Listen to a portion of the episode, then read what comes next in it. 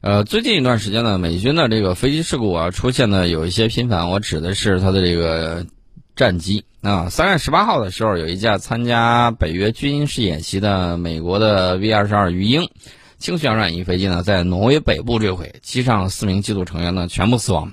三月二十二号的时候呢，美国空军埃格林空军基地有一架 F 二十二隐形战斗机降落的时候发生了意外，这个战机呢。呃，冲出了跑道，然后呢，就拿这个肚子呀，就是硬擦到地面上去了，肌肤受损。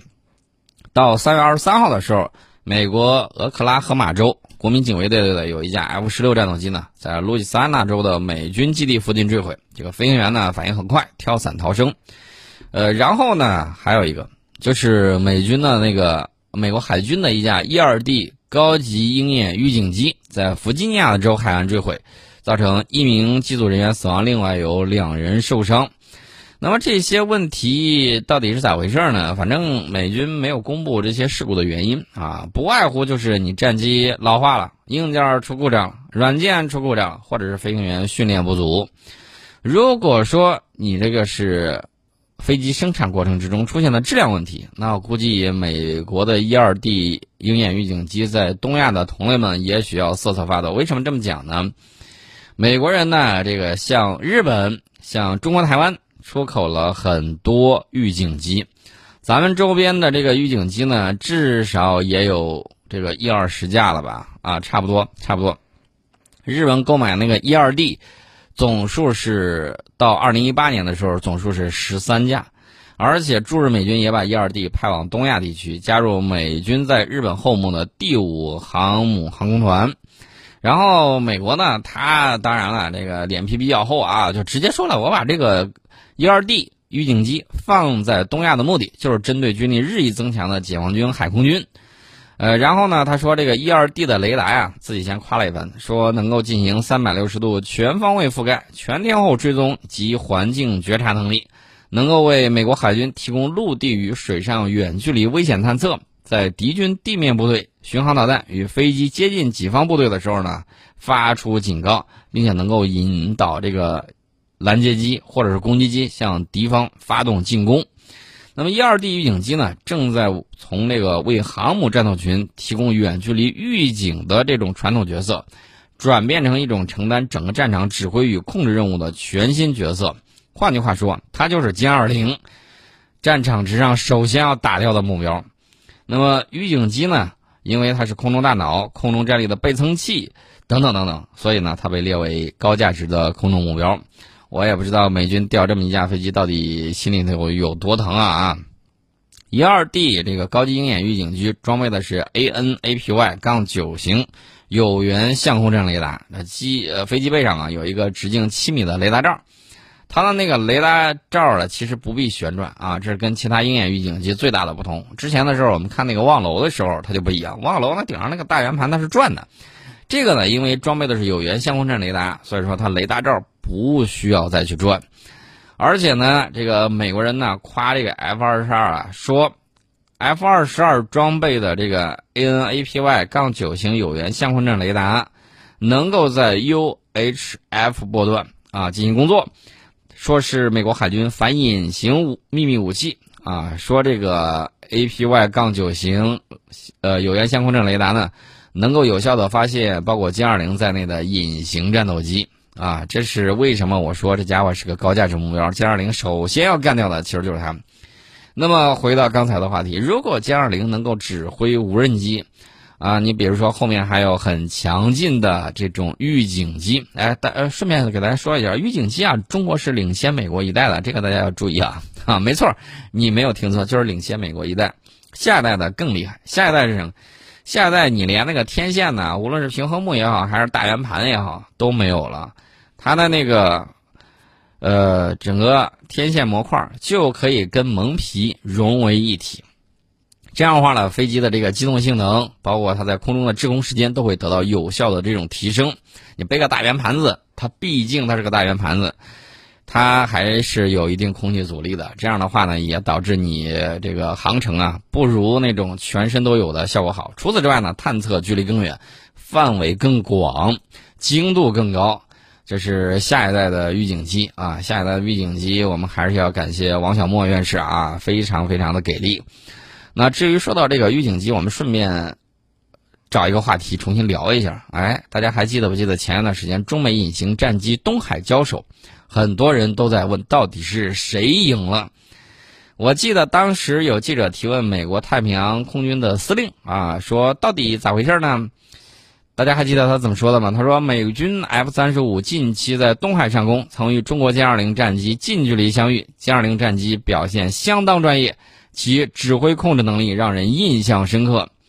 呃，中方一些超远程空对空导弹得到了空警五百预警机的协助，美方对打破中方协同杀伤链很感兴趣。啊，然后呢，这个有记者就问到这个国防部，问到中国国防部例行记者会上了，就问到我们的那个发言人，哎。请问中方对此有何评论？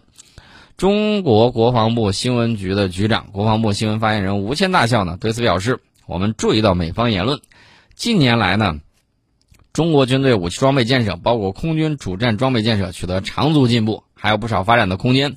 对此，中方是有清醒认识的。换句话说，就是甭给我来什么糖衣炮弹啊！炮弹你拿回去，糖衣我吃了那是可以的。”另外呢，他还回应说，长期以来，美军舰机对华进行大范围、高频度的抵近侦察和挑衅射压，严重破坏了中美两军互信，严重危及双方舰机和人员安全。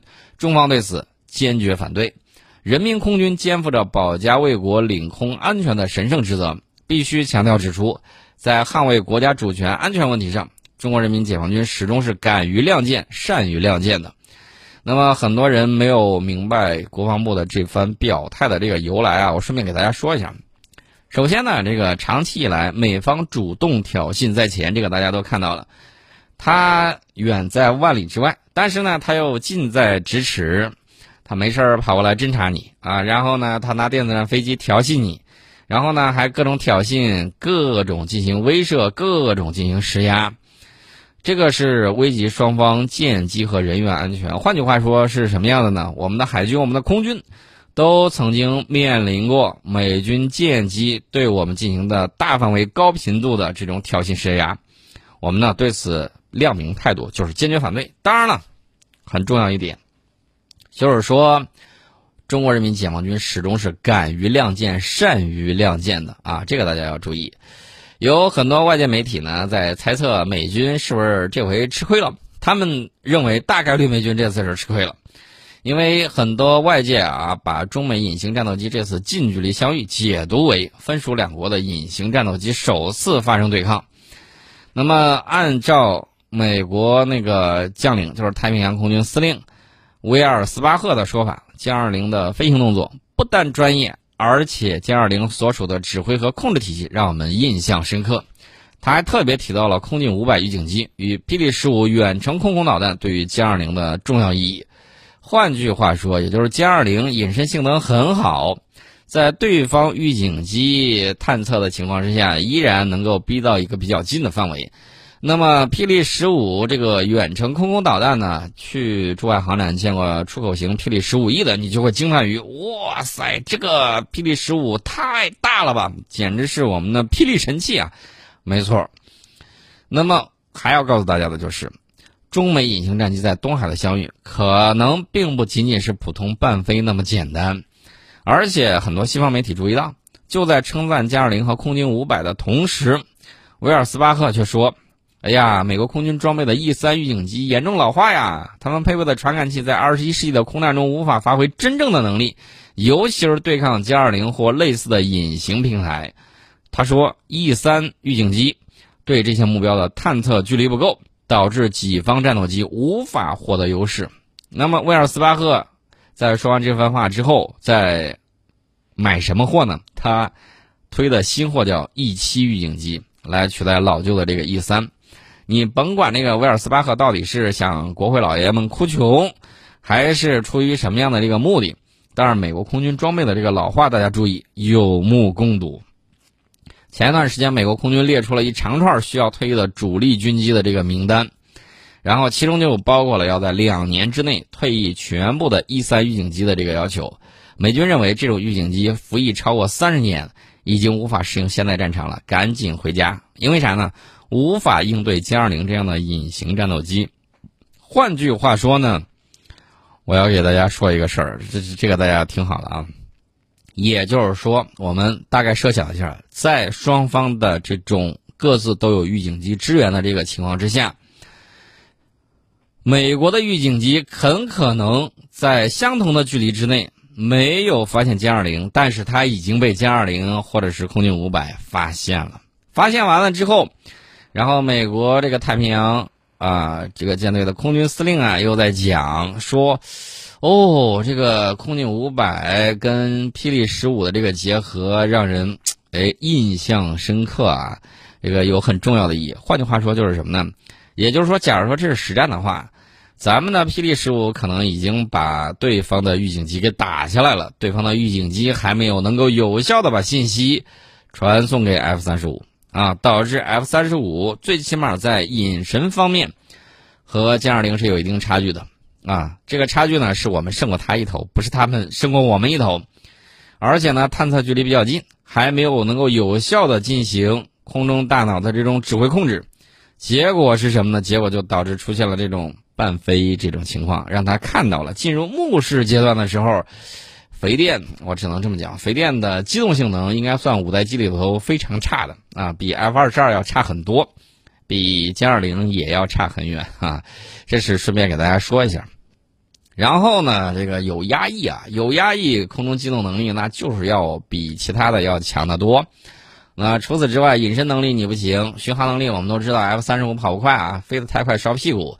那你的这个弹种不好意思，F 三十五的座舱啊，不是座舱啊，是它的那个弹舱太小了，装不了大导弹。那结果会怎么样呢？结果就是。从武器的射程，也就是鹰之利爪一击之下的这个速度和距离来看，它也不行。所以 F 三十五还有什么可称道的呢？就是它的这个信息感知能力。这个信息感知能力这次好像也在体系化的这个作战情况之下呢被压制了。为啥呢？他自己说了一三预警机对隐形平台这个探测距离不够，导致己方战斗机无法获得优势。这是。美国太平洋空军司令威尔斯巴赫自己说的，所以说呢，大家注意啊，如果说这个外媒炒作类似话题的时候，如果内容纯属编造，我们回应往往就是很很简单的一句话，就是有关媒体报道不属实。那虽然这次呢，我们的国防部发言人没有直接肯定或者是否认中美隐形战斗机有过近距离相用。但是他的这个回应啊，却隐约的透露出一丝中国军人的这种骄傲。大家还记得不记得啊？这个中国空军副司令员王伟去年对美国空军的正面回应，美国空军说要让中国空军感到害怕，这个是公然挑衅啊！然后我们的那个中国空军副司令员做出了非常霸气的表态：只要你不害怕，就让我们到云端相见吧。那这次见面了之后是什么样的情况？美军自己心里头很清楚啊。配套的预警指挥和远程打击体制让美国太平洋空军司令很眼红啊。这个，但是我们呢很谦虚啊，对于自己取得成绩还不满意，认为还有进步的空间。那这说明什么问题呢？一方面装备上，哎，我们的这个涡扇十五啊什么之类，大家都很期盼啊。如果有了它之后，那我们的威龙更是龙又生出了翅膀，那简直是如虎添翼啊！非常给力的这么一款战斗机。那除此之外呢，我们在五代机方面还有双座版的啊，这一项呢是遥遥领先于美国和俄罗斯的啊，这点大家也要看到。那我们的优点，我们很清楚的认识；我们的不足呢，也是有清醒的认知的啊！不要以为美国人就能给我们灌迷魂汤。他把我们当成最大的竞争对手，那你说我们又不傻，对不对？你既然这么做的时候，假想敌嘛，不摸着鹰将的屁股过河，你不把他屁股上的毛给摸秃噜了，那还能叫兔子吗？对不对？这个顺便给大家说一下啊。我们先进一下广告，广告之后我们接着跟大家聊。欢迎大家回到听日见节目当中。我们最近注意了一下俄乌战场啊，这个武器装备呢有新有老啊，纷纷亮相。那么我们看叙利亚战争的时候，俄罗斯呢曾经使用了战斗机器人。那么在这个战场之上，我相信也有一些新的这个技术特点啊，新的技术装备在这个冲突之中呢出现。我们看美国大众科学月刊网站四月七号有一篇文章啊，它的这个标题叫做“新旧科技到目前为止如何影响乌克兰战事”的这个文章，呃，大概是怎么说的？他说：“你看，俄乌之间使用的武器啊，是为了未来在西欧与北约开战而这个设计并制造的。它指的是俄罗斯对北呃对乌克兰使用的这个武器。然而呢，与北约的这场战争呢，并未到来。这个特七二坦克在俄罗斯的进攻和乌克兰的反攻之中呢。”都发挥着至关重要的作用，所以美国的坦克无用论可以一边去了啊。但这款坦克呢，并不是两国以对方为打击目标而设计的，而是双方从苏联接手的战争机器。在设计和部署战争机器上所做的选择呢，可能会影响到几十年后发生的冲突。欧洲国家为乌克兰提供的武器包括苏联制造的防空导弹，如今这些导弹呢，用来对付原本要和它协同作战的直升机。本来用于突破北约防线的火箭炮，如今在乌克兰境内相互开火。那这些火箭炮呢，对城市带来毁灭性影响。然后这个作者呢就说，没有哪种武器对战争的影响能与核武库相提并论。然后他就分析说，俄罗斯的武器库里面呢，仍然有非战略性质的战术核武器啊，就像这种当量一千吨 TNT 左右的这种。然后，美国呢已经向北约成员国通报了俄方动用这类武器情况下的应急预案。虽然出现这种情形的可能性不大，但不完全排除。那这类武器呢，按按照美国大众科学月刊的网站里的这篇消息呢，说是应对上世纪冷战时期战略交锋而研发的，至今仍然存在。冷战结束之后呢，数千枚战术核武器在上个世纪九十年代初退役。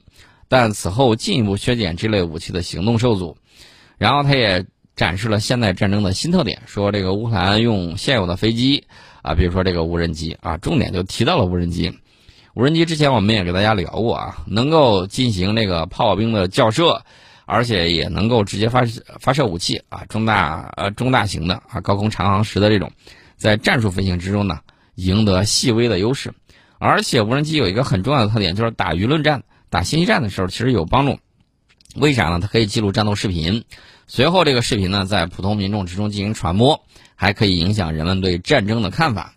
但是呢，未爆炸的炸弹、炮弹和地雷，在战争期间和战后会给人类生命构成持久的威胁。他说，清除爆炸物的工作可能要等到停火之后。呃，然后呢，他说，这个也许会看到俄罗斯的天王星六排雷机器人。啊，说完这个的时候，我顺便说一下这个地雷啊。地雷战前一段我正好看了一个小册子啊，就讲到我们成功用地雷战打击日本鬼子的这么一系列的这种案例。那么这个地雷啊，大家也注意，地雷的这个发展呢是往越来越智能化的这个方向发展。原来那种地雷呢，它在战争之中、战争之后会留下来大量的这种伤残，而且呢会让排雷工作相当的麻烦。俄罗斯在乌克兰好像使用了一种新型武器啊，这个是美国《纽约时报》的一个报道，说这个是先进的智能地雷，就是可以探测到有人从旁边走过的装有震动传感器的先进智能地雷，它能够区分人类和动物，啊，是这么样一个情况。那比较老式的地雷呢，通常是受害者意外踩到地雷上，或者是触碰到地雷的这个拉发式引线的时候它爆炸，但是它这种。POM- 杠三型的地雷的振动传感器可以探测走近的脚步振动，并且有效的区分到底是人类还是动物，啊，这是相关新型武器的这种应用。据说这个东西呢是由火箭助推器来发射，利用降落伞着陆到地面，并且插入地下，然后在那儿部署着等待目标接近。啊，它探测到有人靠近的时候，它会发射一个小型的带有炸药的弹头，并且在空中引爆。产生大量最远杀伤距离大概是十五米以外的这个致命碎片来杀伤目标，也就是破片式的。那么这是相关的这个情况，我估计可能还会有更多的这种武器在里面进行应用。我们随时观察，随时跟大家进行这个交流。好，我们今天呢先聊到这里。